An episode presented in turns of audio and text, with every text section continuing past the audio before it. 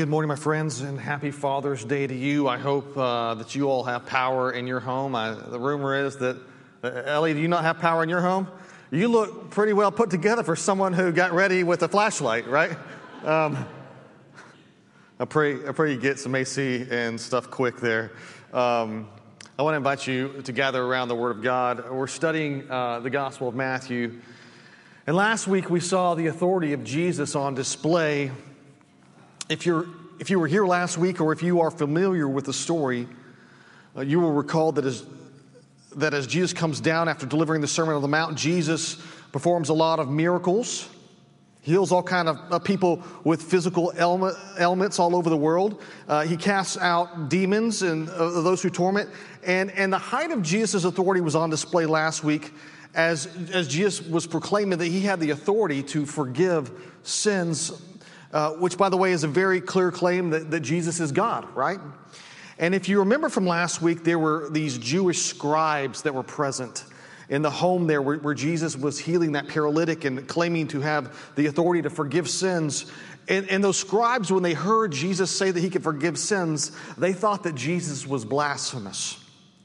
And there was this sort of conflict that kind of existed between Jesus and these scribes. And eventually, Jesus has to say, uh, which is easier to say, your sins are forgiven, or to tell a paralyzed man to get up and walk?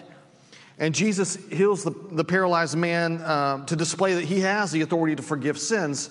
Um, the, this conflict that Jesus had with the religious leaders, it's really a, a theme that we see in Matthew's gospel Jesus having conflicts with religious leaders.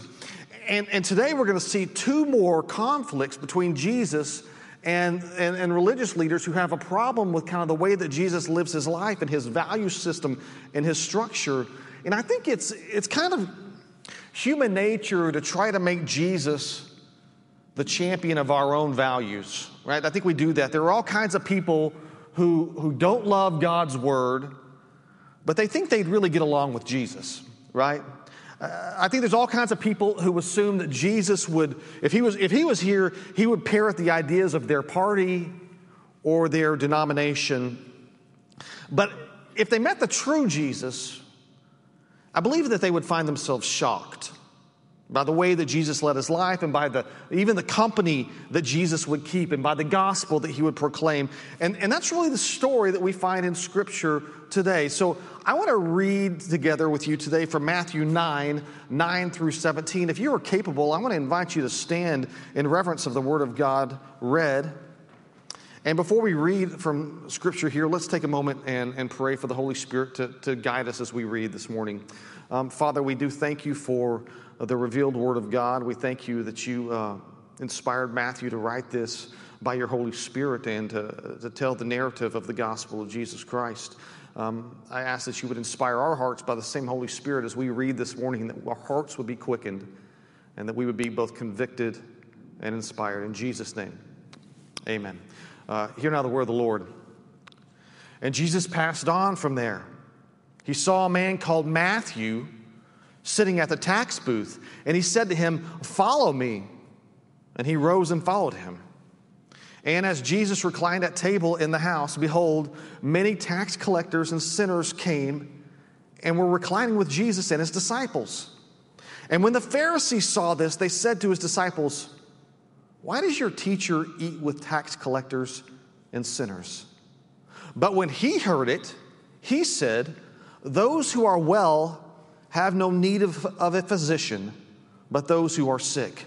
Go and learn what this means. I desire mercy and not sacrifice. For I came not to call the righteous, but sinners. Then the disciples of John came to him, saying, Why do we and the Pharisees fast, but your disciples not fast?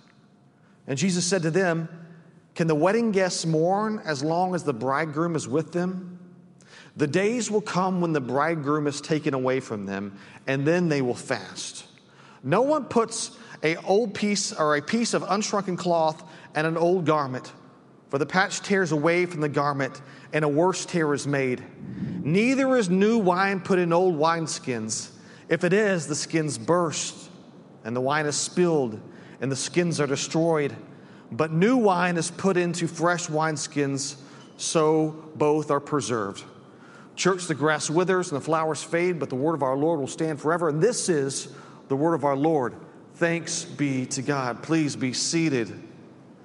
And as we read, the Lord brought his storms upon us. Glad we are inside. You know what? This, this is just enough rain to empty out half the sanctuary. Um, but let me simplify uh, what we read today. Uh, first, well, the first thing we have there in the first verse is the calling of Matthew.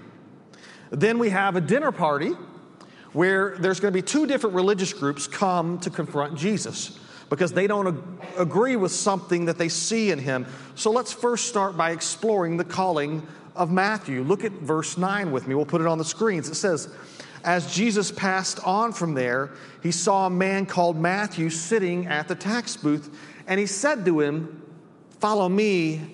And Matthew rose and followed him.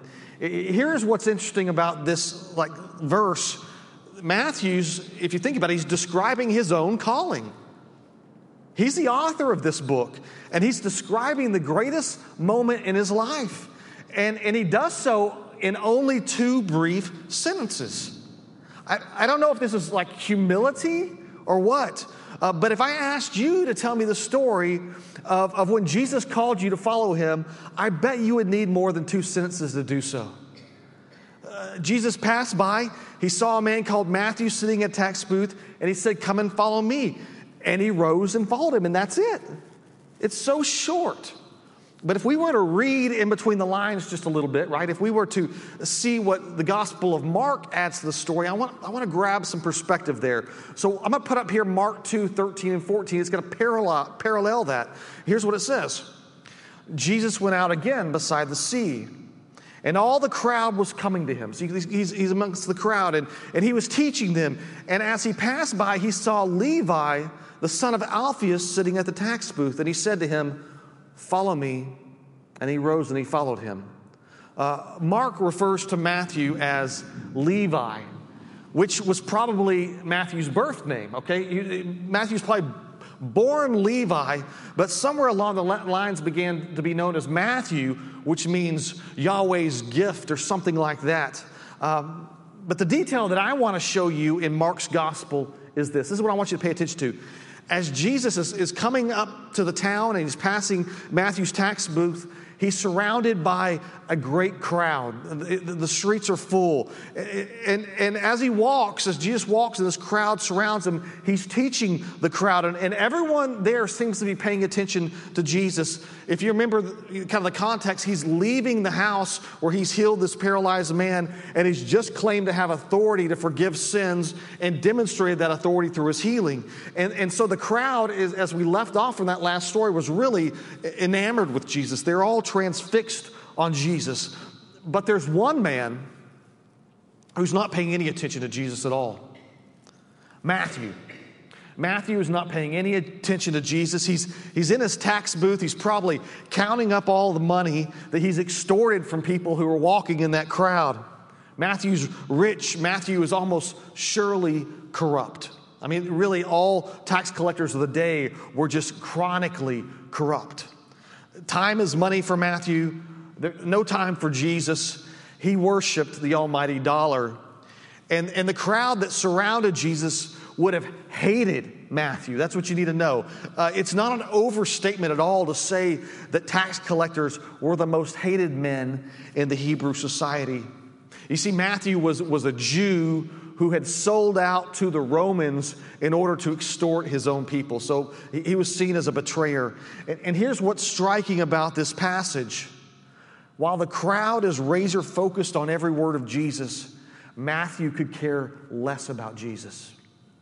The crowd was, was doing what they could to follow Jesus, and Matthew could care less. However, Jesus passes by everyone in the crowd and he goes to the one guy who's looking the other way.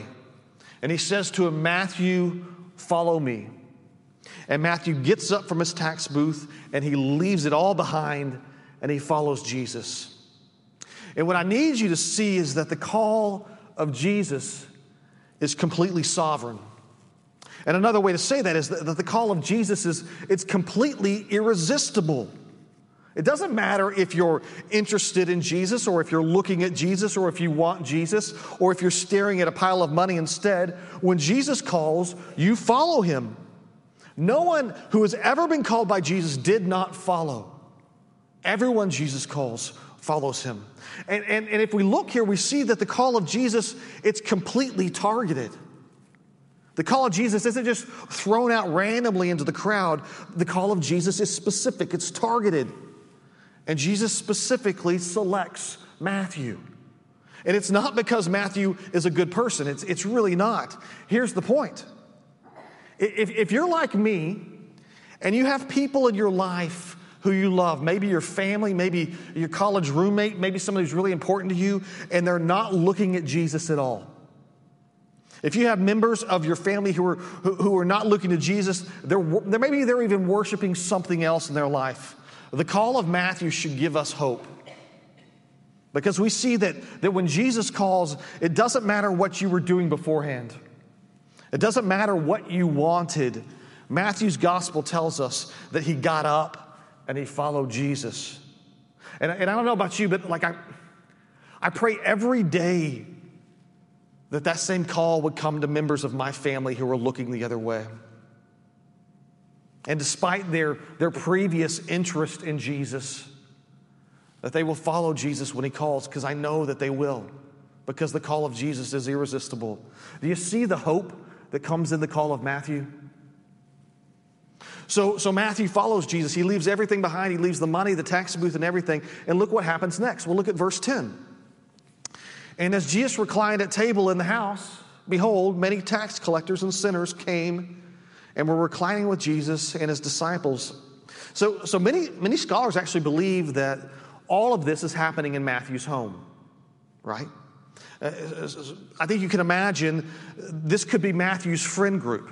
Jesus comes and he, calls him and he says, Follow me. And he does. And the next thing you know, Matthew is in his home hosting a banquet where he's invited all the other dregs of society to be there with him all the tax collectors, all the sinners, all the outcasts. They've all been excited, or invited to come and meet this man who called Matthew when he was looking the other way and not even interested in Jesus. And, and I think it's really important to say that Jesus doesn't go hesitantly to this group. It's not like, oh man, I've got myself in a bad situation. What am I doing here? You know, th- this is, this is part of God's sovereign plan.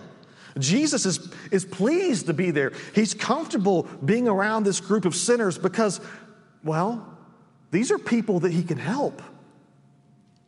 I don't know how the Pharisees found out about this dinner party. But apparently they did. They, they find out that Jesus is over there and, and he's at Matthew's house with a bunch of sinners. And look what happens. Verse 11. And when the Pharisees saw this, they said to his disciples, Why does your teacher eat with the tax collectors and sinners? You see, last week, the people who were bringing complaints were the scribes, a different group of religious leaders who, who were in confrontation with Jesus about his authority or claims of authority to forgive sin. Now, this week it's the Pharisees. And the problem that the Pharisees had is who Jesus chooses to associate with. And these Pharisees don't come directly to Jesus, do they?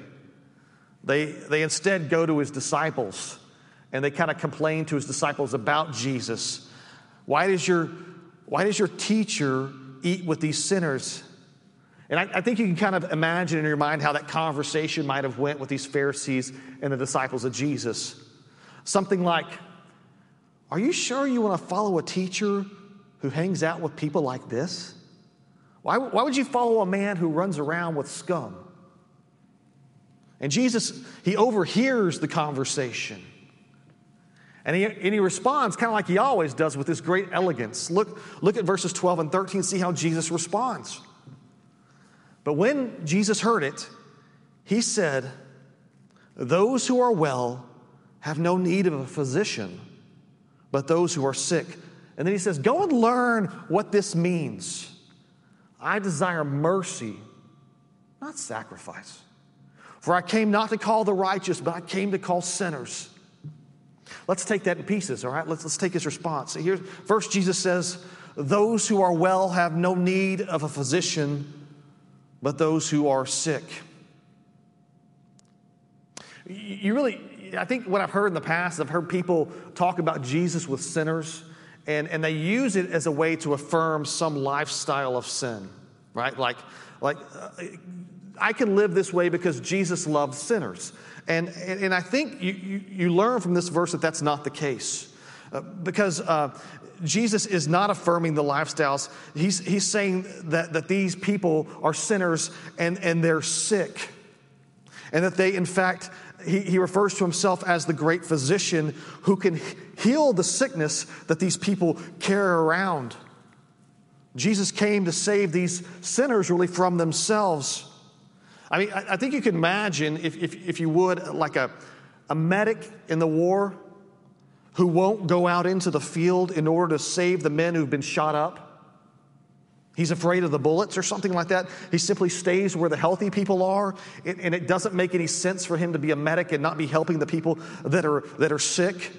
And I think that the reason Jesus is with sinners at this table is because the very purpose of his life is to save sinners. But he isn't suggesting that the, the Pharisees are sinless. No. The difference between the sinners at the table and the Pharisees seems to be that the sinners at the table are aware that they are sinners.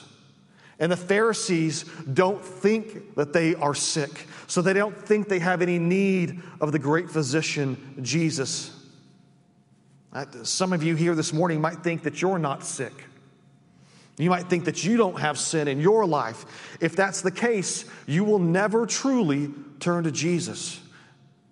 The truth is, if these Pharisees, I mean, if they were really the shepherds of God's people that they claim to be, why had they never before been meeting with these tax collectors and sinners? Look again at verse 13. This is what Jesus says to them. He says, Go and learn what this means. I desire mercy and not sacrifice, for I came not to call the righteous, but sinners. Jesus is quoting uh, the, to the Pharisees from the prophet Hosea, and he tells them, Go and learn what the prophet meant. I desire mercy, not sacrifice.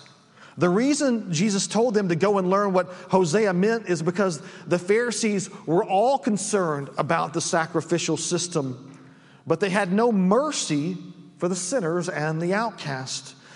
They saw Jesus at this dinner party and they thought these people were making Jesus somehow unclean. And, and, and, I, and I think a great image for us to remember is that, that image when, when the leper came to meet Jesus at the bottom after he delivered the Sermon on the Mountain, and they kind of meet there together. And, and everyone's afraid that the leper is going to make Jesus unclean, but Jesus reaches down and he touches the man with, with, with, who has leprosy. And instead of Jesus becoming unclean, he makes the leper clean. Finally, Jesus is going to tell these Pharisees, I came not to call the righteous, but sinners. I, I don't know about you, but for me, that, that phrase is good news to know that Jesus did not come for the righteous, but to come for sinners like me. Jesus walked through the crowd to call a sinner like Matthew. He walked through the crowd to call a sinner like me. And, and, and I believe that he, he walked through the crowd to call a sinner like you. And that's my hope for you. And I, I have people in my family who are sinners, and my hope is that one day Jesus will call them also. And they, they're not hopeless just because they're disinterested. You see, the call of Jesus is irresistible. So last week, Jesus interacted with the scribes over his claims to have authority to forgive sins. This week, he's interacting with the Pharisees because he eats with sinners at Matthew's house. But there's one more encounter to come in today's reading. Apparently, the, the scene doesn't even change, right? Just they're still sitting there reclining at table at Matthew's house. Uh, besides the tax collectors and the sinners, another religious group comes to Jesus to ask questions. Look at verse 14 and see this third religious group. Verse 14. Then the disciples of John came to him, saying, Why do we and the Pharisees fast, but your disciples do not fast? And, and I think, like you, I, I'm prone to give the disciples of John a greater benefit of the doubt. I, I do think their question is honest. I think they were really confused about rules of fasting. We, we fast, we, we see the Pharisees fast, but why don't you and the disciples fast? We just, we don't get it. And so I, I think Jesus' response to them is pretty kind. Look what Jesus says to them. It's verse 15. Jesus says to them, Can the wedding guests mourn as long as the bridegroom is with them? The days will come when the bridegroom is taken away from them, and then they will fast. Uh, if that, that phrase bridegroom is confusing to you, it just means groom. Back then, it, was, you know, it means the, the, the man in the wedding, the, the, the, groom. And there's this idea that, that, that if you were to attend a wedding in that culture, in that, in, in that time, Second Temple Judaism, it would have been considered rude for you to fast. So if you come to my wedding, I've invited you to my wedding, hey, come to my wedding, and you show up and you go, I'm fasting, that would have been considered rude. I don't know if you know this. Uh, if you're sitting at the table with the groom and he's so happy, and this is the biggest celebration of his life, and the family has gone to all this trouble to host like this seven day extravagant meal, and you sit there and you refuse to join the celebration and you refuse to eat, it would have been culturally rude in Israel. Like, don't come to my wedding and not celebrate with us. Likewise, the, the Bible is like, it's full of this language where it repetitively calls Jesus the groom, and it, re- it repetitively calls his people his bride. And, and John the Baptist he, he, these are his disciples that are there. And, and, if you were to go back and read John 3, there's even this scenario where um, the disciples of John the Baptist are kind of getting jealous of the ministry of Jesus. And they come to complain to John the Baptist, like, hey, he's baptizing and people are going to him. And what does John the Baptist tell his own disciples? But yes, that's the bridegroom. I'm the friend of the bridegroom. All I am is just happy for him. And he says this remember this? He says, Uh, Jesus must increase and I must decrease.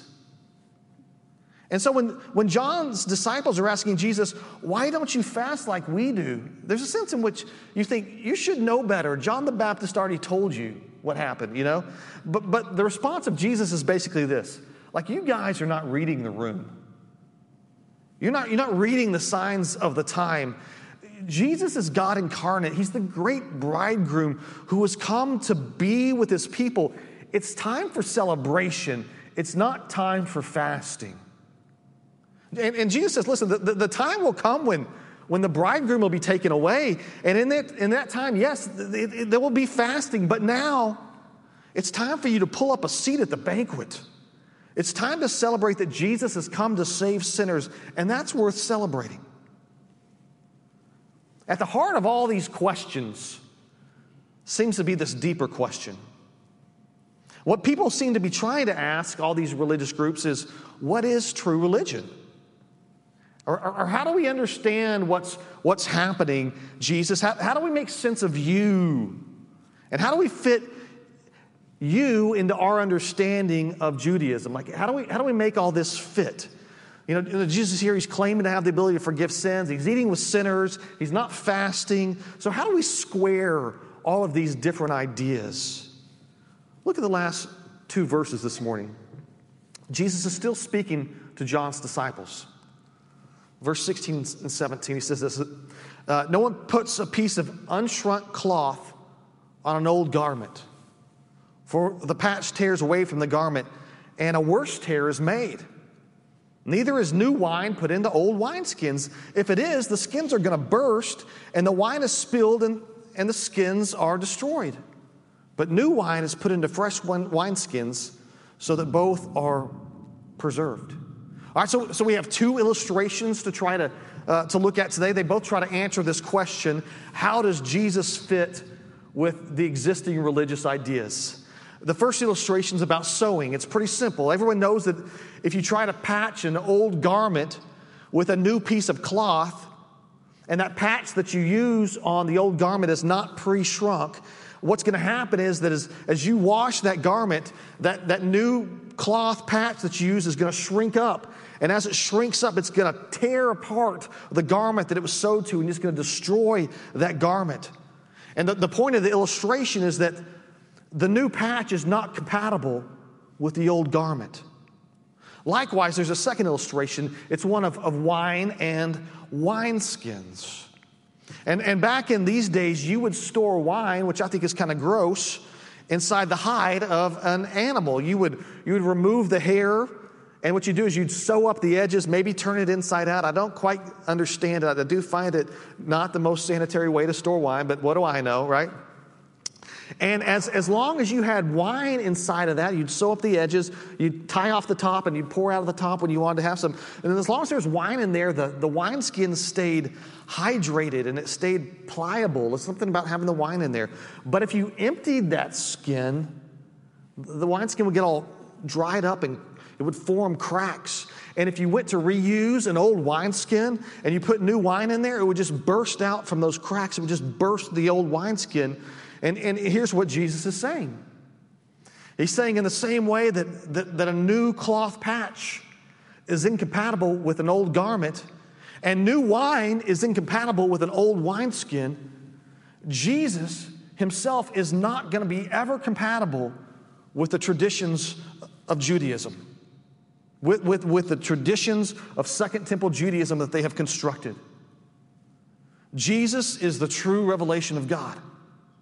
And Jesus, he, he's teaching on inner holiness, inner holiness. He's teaching on repentance. And, and, and the Judaism of the time, the ones that the Pharisees are bringing, is about this white, whitewashed, exterior, hypocritical set of traditions. And Jesus will never fit into the rituals of the Pharisees. If you were to try to put Jesus into these systems, he's going to destroy them the way new wine destroys an old wineskin. He's going to burst them wide open. So, um, what conclusions can we make from today's reading? First, I'll say this that as we watch Jesus call Matthew from the tax booth, we are reminded that the call of Jesus is sovereign. And it doesn't matter whether we're looking for him or not. He will call us to himself, all of those whose names are written in the book of life. And he will do so for his own good pleasure. And his call it's irresistible, even for a sinner like Matthew or a sinner like you. Today's text reminds us that, that, that, Jesus is a friend of sinners, that he has come not to call the righteous, but he has come to call sinners to repentance, which is good news if you are a sinner, but it is bad news if you are too self righteous to recognize that you are a sinner. Those who think they are well find no use for the great physician. Ultimately, what we find here is that Jesus reminds all those who question him that he desires mercy and not sacrifice, and that he will never, ever, ever be compatible with the false religion of men. You know, for years, people have been trying to add Jesus to their religion. The Romans tried to add Jesus to their pantheon of gods. The Jews in our story were trying to figure out how to add Jesus to the, to the Talmud and the Mishnah, all these rules that they had made up, these extra biblical list of rules and regulations. And Jesus tells us that he is fundamentally incompatible with human religions. Despite the fact that, that countless religions keep trying to use Jesus to patch the holes in their torn garments. I mean, think about it. How many false religions claim Jesus? You know that, that, that Islam teaches that Jesus is a messenger of God? That the Baha'i teach that Jesus is a manifestation of God. Even all these secular humanists today hold to this idea that Jesus was a great teacher. Whatever religious system you try to put Jesus in, he will ultimately destroy it and burst it like new wine in old wineskins. Jesus has come to usher in his kingdom. He calls us to acknowledge our sins, to repent, and to follow Him. And today, in the midst of the thunder and the rain, we say thanks be to God for His word. Let's pray together.